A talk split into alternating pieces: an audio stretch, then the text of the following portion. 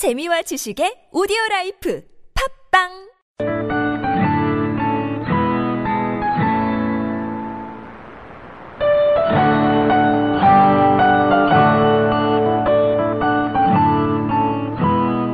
こちらは KTWR 日本語放送フレンドシップラジオです 9900kHz 31メーターバンド出力 100kW で グアムからお届けしています「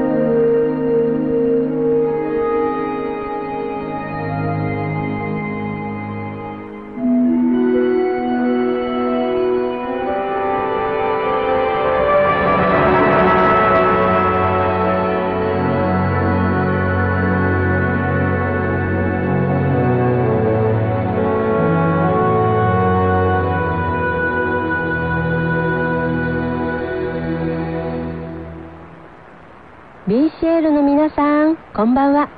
番組担当のチャッキーです。BCL ラジオ友達の番組フレンドシップラジオ。担当の谷です。今夜のあなたの受信状態はいかがでしょうか？神奈川県川崎市の及川先生のリクエスト曲。はい。渡辺真知子で迷い道をお届けしました。はい、懐かしい曲でしたね。懐かしかったですね。はい。チャッキーさん、はい。今週のホームページもご覧になりましたか、えーもちろんですよ。及川先生がご提供くださった横浜公園のチューリップ、うん。綺麗なチューリップがたくさん流れるスライドショーですね。本当に春らしくて綺麗ですね。綺麗ですね、はい。それでは今年3月にお寄せいただきました及川先生の画像ご投稿メールを抜粋してご紹介しましょう。フレンドシップラジオを楽しく拝聴させていただいております。3月を迎え季節がすっかり春めいてきました。昨年横浜公園で撮影したチューリップの写真です。お送りした画像からチョイスして採用いただければ幸いです。とお寄せくださいました、はい。及川先生綺麗な画像をどうもありがとうございました。及川先生どうもありがとうございました。チョイスして採用いただければとご記載くださっておられましたけれども全ての写真をね皆さんに楽しんでいただければというふうに願ってスライドショーにさせていただきました。撮影の詳細もご記載くださっておられるんですけれども撮影日時は2016年4月。撮影場所は横浜公園。使用されたカメラですね、えーニコンのクールピックス S9900 とのことでした。型番の数字だけは、うん。新しい手法と同じですね。本当だ。ちょうど今頃チューリップが咲く中ですね。入学式や入園式始業式が行われているところもございますね。雪国の方には全く実感がないことでしょうけれども すでに春が到来しているエリアではですね桜とチューリップは春の風物詩となっていますね。あなたの身の回りの春はいかがでしょうか？今週の返信作業と EQSL の発行作業。EQSL の画像はですねこのスライドショーの中から1枚チャッキーさんが選びました、はい、えその画像を使った EQSL の発行作業は今週金曜日からとなります。さて A17 シーズン第1回放送の2日後に収録をしている今夜のこの番組なんですけれども3月26日はまたまたとても残念な結果となってしまいました。当日はチャッキーさんも私も30分間全く聞こえませんでした。30分通しでノイズ以外何も流れないのですっかり停波だと信じ込んでおりましたよ。そうなんですよね。放送開始10分後くらいにですねインターネットで番組配信をトラブルだと思ってね、ええ。流し始めたんですけれども。はい。その後皆さんから続々と速報やご報告が届き始めましたね。そうなんですね。ありがとうございました。そのおかげさまをもちまして最後までまずまずの状態で聞くことができた方がおられたり途中から聞こえなくなった方が多くおられたことなども判明してですね状況を正しく把握することが可能となりました。速報やご報告をお寄せくださった皆様、うん。本当にありがとうございました。ありがとうございました、えー少しピックアップしてみましょうかね。はい。えー谷さん消えたよーと21時19分にですねお寄せくださったのは東京都豊島区のスペンサー小笠原さんです。21時25分に当地福島市では全く入荷していません、チャットで他の方の状態を確認していますが関西九州では弱いながらも受信できているみたいですが関東から北はダメみたいです。うん。取り急ぎご連絡までとお寄せくださったのは、はい。福島市の佐々木さん。21時30分にですね速報です。9900kHz 良好なのは最初の3分だけです。以後進歩1以下ですとお寄せくださったのは鈴鹿のロッキーさんです。21時32分に9900入らず30分まで試みましたとお寄せくださったのは、うん。当日愛知県で受信を試みられた中原さん。えー22時5分に A17 のスタート残念大自然電離層の狙い撃ちかあるいは送信施設の電力減退かただいまホームページを拝見。ネット聴取報告は5国に。念のため当地での開始2分間の音源を添付。取り急ぎご報告まで。とお寄せくださったのは東京都の細谷正夫さんでした。皆さん電報風にうん。簡略に、そして的確にはい。受信状態をお知らせくださったので状況を把握することができて私はとても嬉しかったです。はい、えー私はですねネット配信した段階でですねもうグアムにクレームを出したりですね 関係者と打ち合わせとかやり取りをしておりましたのでメールを拝見したのはずーっと後になってからだったんですね。結局グアムからはですね、えー問題なくちゃんと流したけどななんであんた怒ってんのかわからないよと 返事が来たのみでした。ごめんなさいねマイクさん。はい。こんなことはこの番組開始以来初めてでしたようねん2回目以降も不安だなぁと今気をもんでいるところです。そういえばあの関山さんはうん。3月19日番組のご報告の中でこんなことを書いておられましたよ、はいはい。いよいよ 9900kHz での放送になりますね。さてどんなハプニングが起きますことか。ああ縁起でもないことを言ってしまいました。外れることを祈りますって。当たっちゃったじゃないですか関山さん 3月26日番組へのご報告ではこんな BCL 川柳お寄せくださいましたね。参ったな。嫌な予感が的中し。もう一句。電波くん日本のみんな待ってるよ。とりあえず座布団はお預けです。サニーさん、はいはいいきなりなんでしょこれは。まあもちろん関山さんのテーマ曲じゃないですよ。映画「スター・ウォーズ」のサウンドトラックから「帝国のマーチ」をお届けしました。実はですね新潟県上越市の今井さんから3月半ばにこんなメールを頂戴したんです。はい。えー編集してお読みしますね。3月も半ばを過ぎ春の陽気も色濃くなってまいりました。あと2週間も過ぎれば私の地元上越市の高田公園で高田城100万人観桜会が開催されます。さて唐突な内容のお便りですが1977年に公開された「スター・ウォーズ」第1作の中で BCL ラジオが登場したことをご存知ですか、えー私は最近になって知りました。砂漠の惑星タトゥイーンで主人公たちの居所を探す帝国軍の兵士サンドトルーパーに背負われているバックパックの一部にそれが使われているのです。ソニックビクトリー75という1975年香港製のパチモノラジオで えー周波数ダイヤルとかスピーカーなどがクーガーセブンにそっくりです、えーこのラジオ「スター・ウォーズ」のコスプレを楽しむ人たちの間では有名らしいのですが本物を実際に持っておられるとかこのラジオで聞いたことがあるという方はいらっしゃるのでしょうかと、えー今井さんがご自身で組み立てられた塗装もされたですねバンダイのプラモデル12分の1スター・ウォーズサンド・トゥルーパーの画像とご一緒にお寄せくださいました今井さんどうもありがとうございました。ありがとうございました、うん。すごく精巧なプラモデル画像です本当にそうねなんですよね。私ね、うん。映画に出てた本物かと思ったくらいですよ。本当ですよね。はい。スター・ウォーズ第1作といえばですね、エピソード4ですね、4ですね、新たなる希望ですけれども、サンドトルーパーが通信機が組み込まれたリュックを背負ってたのはもちろん私も知っていましたけれども、えそれが BCL ラジオだったとはね、うんとってもびっくりしている次第です。えーこのプラモ画像、今週のおまけ画像にしたかったのですが、今井さんのプラモのね、ご提供画像のソニックビクトリー7号の拡大の部分だけ、今週のおまけ画像として返信時に添付させていただくことにします。持っておられる方や使ったことがある方はうん。ぜひお名乗り出ていただければと思います。お待ちしております。未来へ続く創造の美女。名古屋城大天守閣で4月9日まで開催。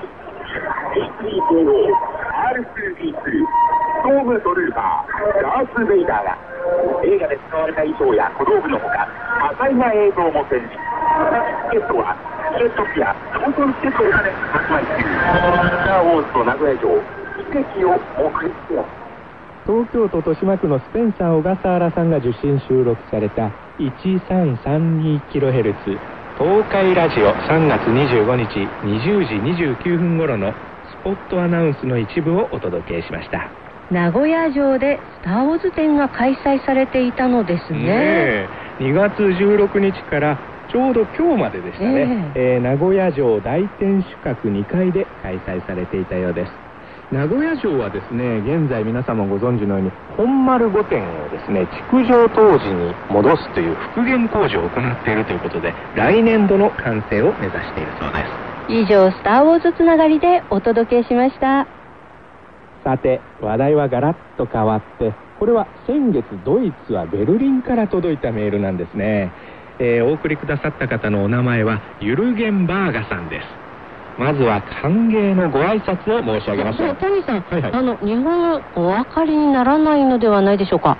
そうだよね。ええ。あじゃあようこその部分ドイツ語でご唱和しましょう、はい。えードイツ語のようこそはビルコメンと言います。ビルコメンビルコメンですね。はい、それではせーの。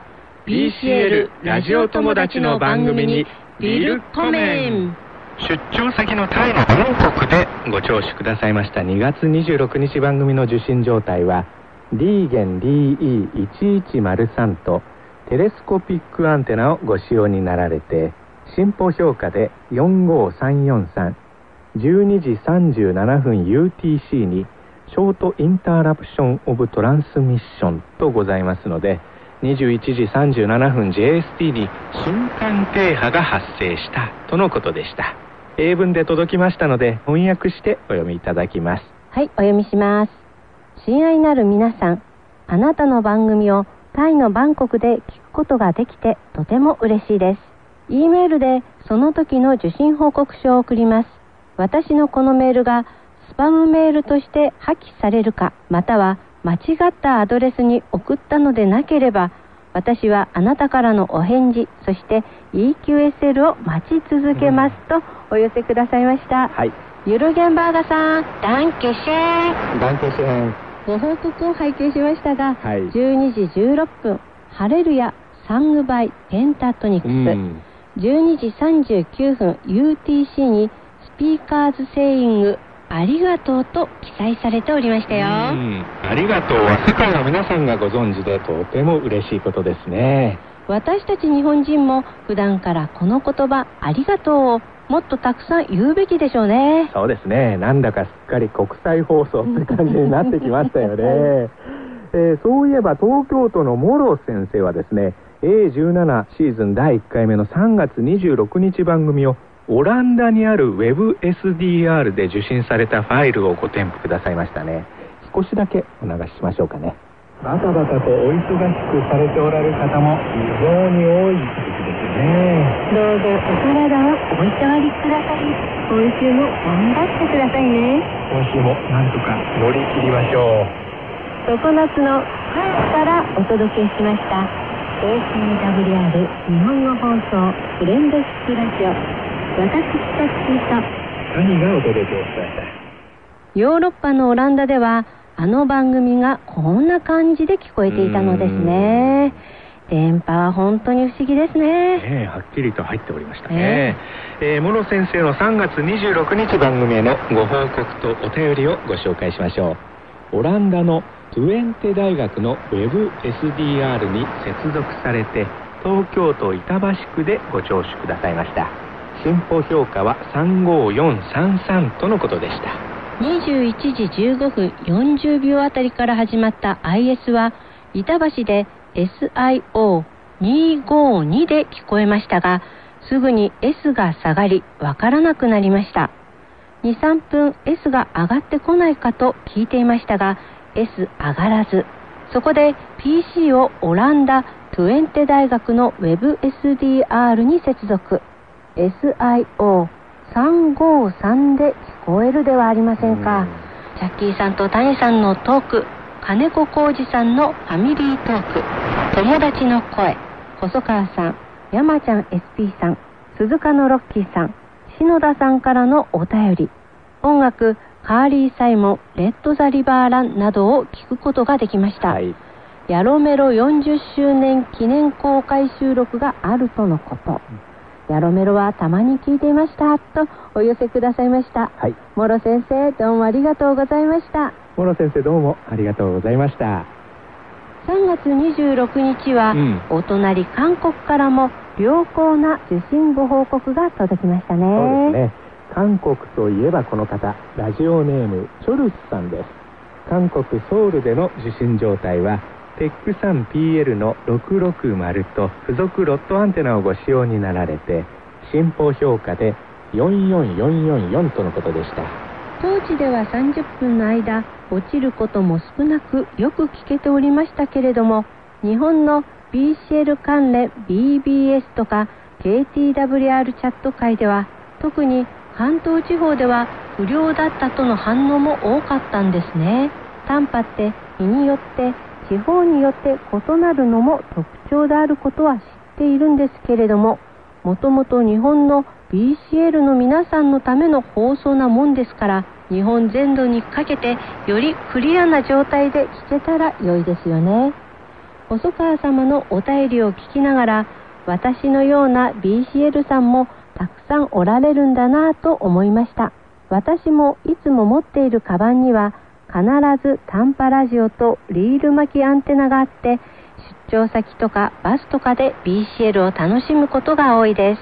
ネットでも短波を聞くことのできる今時ですけどラジオから聞こえる音の温かさや短波でしか聞こえない貴重な曲もまだまだ多いですからね、KTWR 日本語放送もその中の一曲でございますとお寄せくださいました、はい。チョルスさんどうもありがとうございました。チョルスさんどうもありがとうございました。受信音源もご添付くださいましたので少しお流ししたいと思いますね。韓国ソウルでの受信音です。BCL の皆さんこんばんは。番組担当のチャッキーです。BCL ラジオ友達の番組フレンドスプラジオ。担当の谷です。さあいよいよ 31m バンド 9900kHz での A17 シーズンの放送がスタートしました。今日のあなたの受信状態はいかがでしょうか？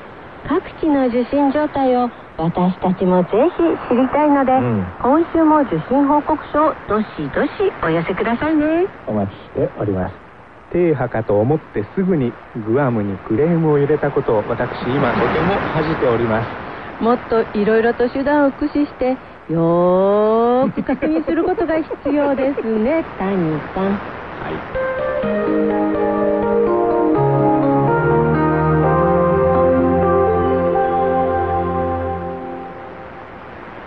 さて今日日曜日から来週日曜日にかけて2017年のキリスト教の暦においてまたキリスト者にとっては最も重要な毎日を過ごす期間となります。レントとも呼びますが日本の教会では受難週という言葉が一般的に使われています。